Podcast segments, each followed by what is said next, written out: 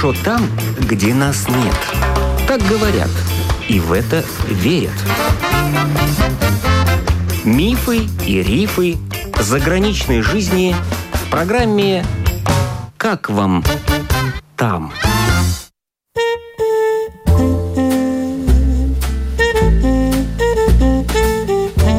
Добрый день! В эфире автор программы Галина Грейдена. Мария уехала из Вильнюса в Норвегию около 15 лет назад. Первым уехал муж.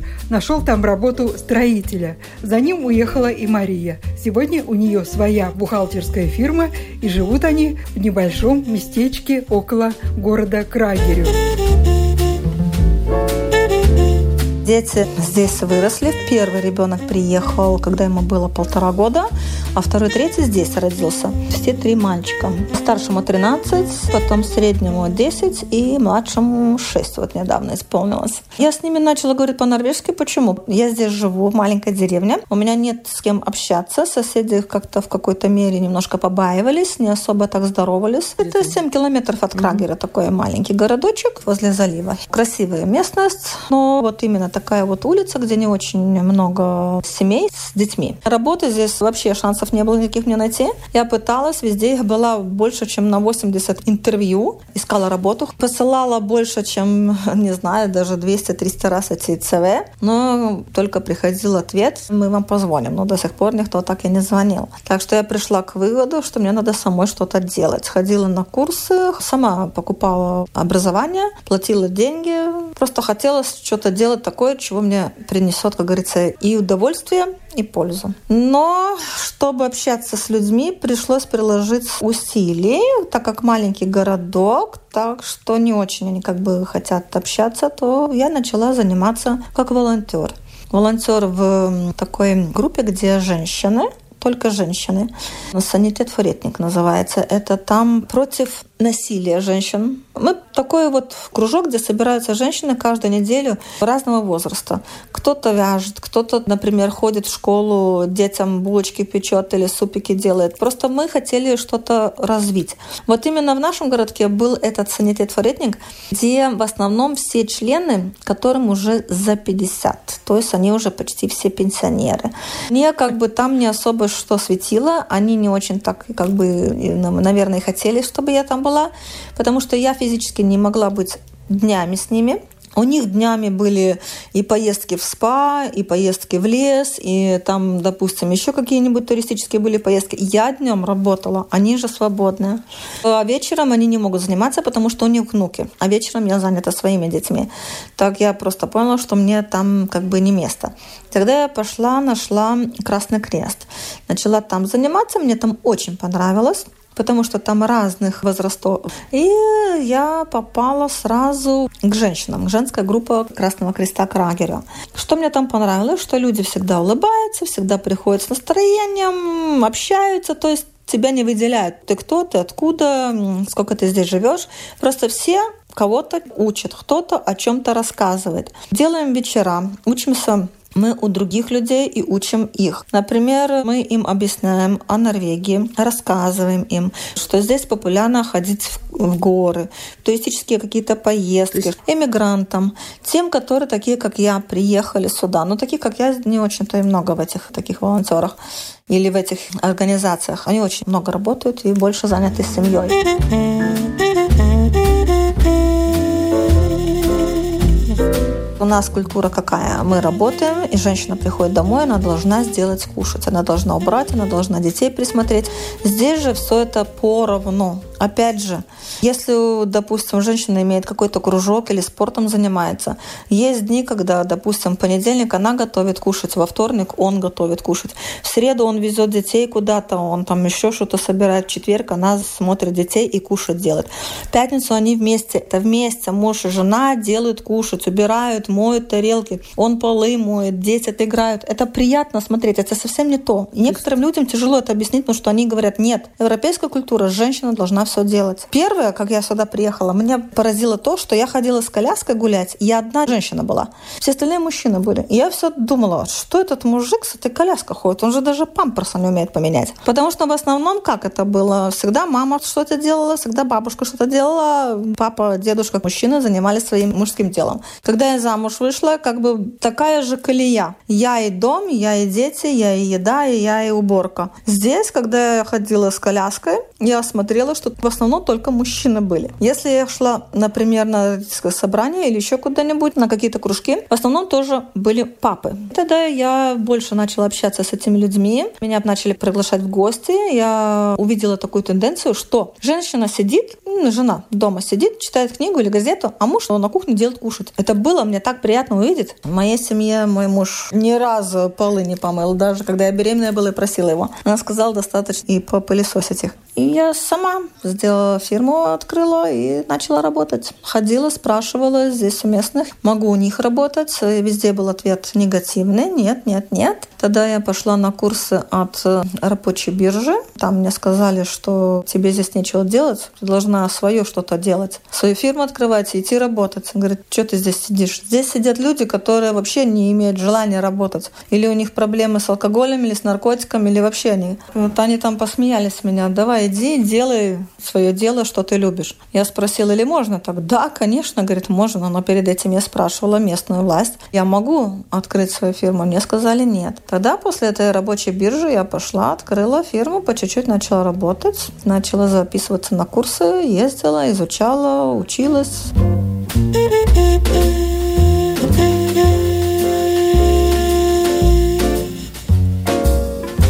Когда сюда приехала, было совсем иное понятие. Я из Вильнюса, я привыкла работа, после работы едешь или в кафе, или в ресторан. В четверг, в пятницу, в субботу театр, опера, кино. Это было очень весело. Я люблю общение, я люблю, где много народа, я люблю куда-то выходить, мне нравится это. Сюда я приехала, здесь маленькая деревня. Магазины закрываются в 5 часов. Конечно же, стиль одежды у меня был тоже веселый.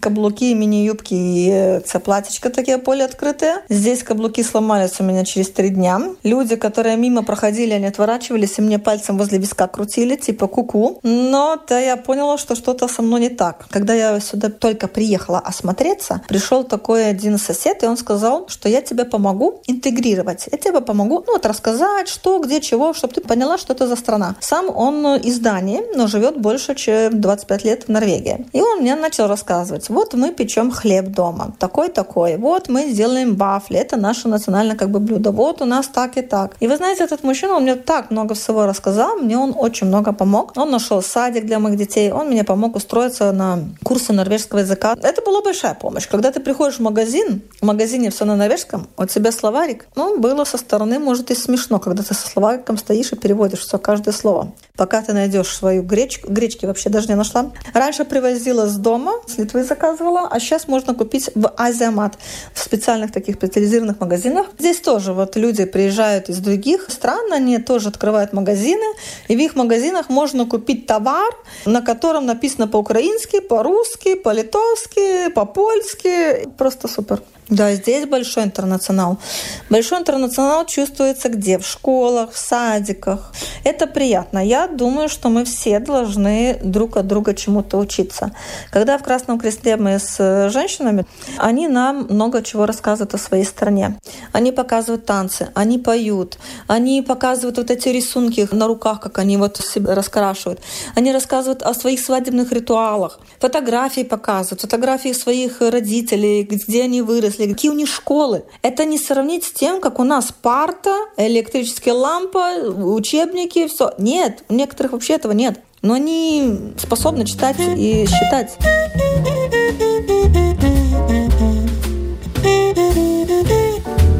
Ехать в Осло далеко, это 300 километров, и, в принципе, дорого. Здесь как бы театр, концерты дорогие. Я посмотрела, что мне выгоднее ехать в Данию или в Шведию на концерт. То есть я с кораблем туда-обратно и заплачу за билет на концерт еще почти то же самое, что купить в Осло, в опера-балет. Но если с детьми, то считайте, это уже несколько тысяч билеты. Но чем я это компенсирую?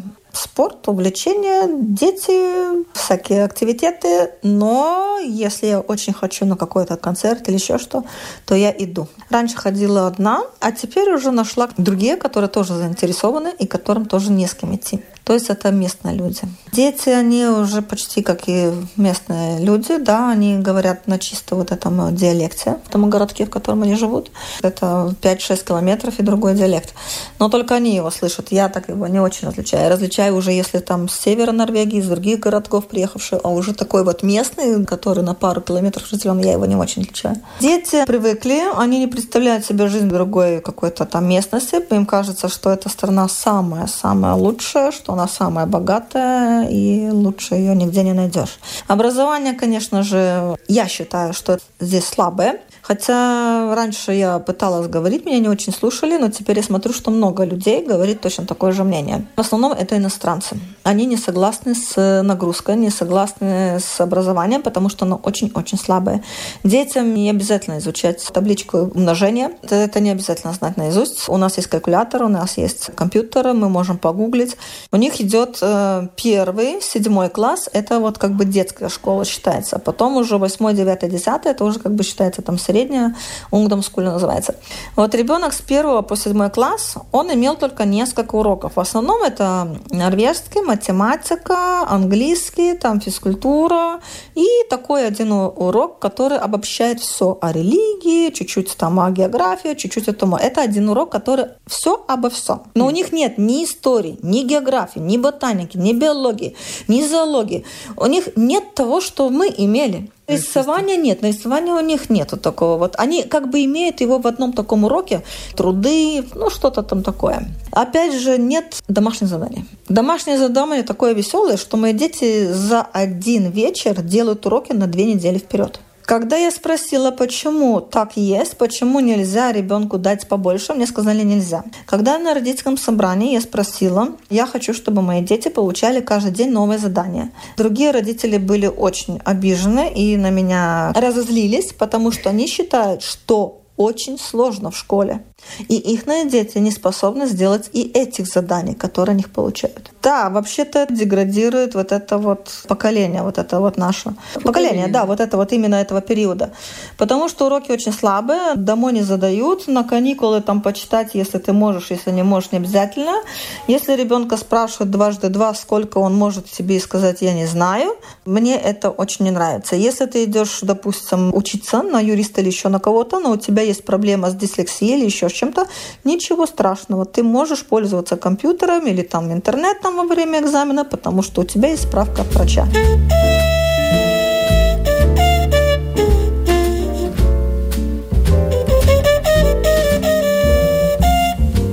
Сейчас вот недавно отвезла детей к родителям, попросила посмотреть их на 2-3 недельки, чтобы дети научились говорить по-русски, по-польски и как бы литовски. На три недели. Да, дети учатся быстро. Конечно, было две ситуации, когда они мне звонили и просили перевода. Но в основном они пользуются Google Translate. Я приехала, детей привезла, а сама взяла велосипед и поехала покататься. Покатилась по всем тем местам, где я бегала, когда была маленькая. Это было что-то. Я выросла в прекрасном месте. Это была деревенька, наш дом был последний. Вокруг ты выходишь, поле, поле, поле и горизонт. Теперь там деревья, дома, дома, дома. Это было ужас. Я была поражена, насколько все поменялось. Я поехала на велосипеде, и что я увидела? Нету моих васильков, нету моего поля, ромашечек, ничего. Все стоит в домах. Дома большущие, два-три этажа. Одни законченные, другие начали строиться, не достроились, забиты окна, как, ну, как бомжатник стоит. Ужасно просто ужасно. Я уже адаптировалась, я перешла такой период, я привыкла здесь, мне здесь легче, мне здесь удобнее, я привыкла просто-напросто. Нашей гостьей была бывшая жительница Литвы Мария, сегодня живущая в Норвегии.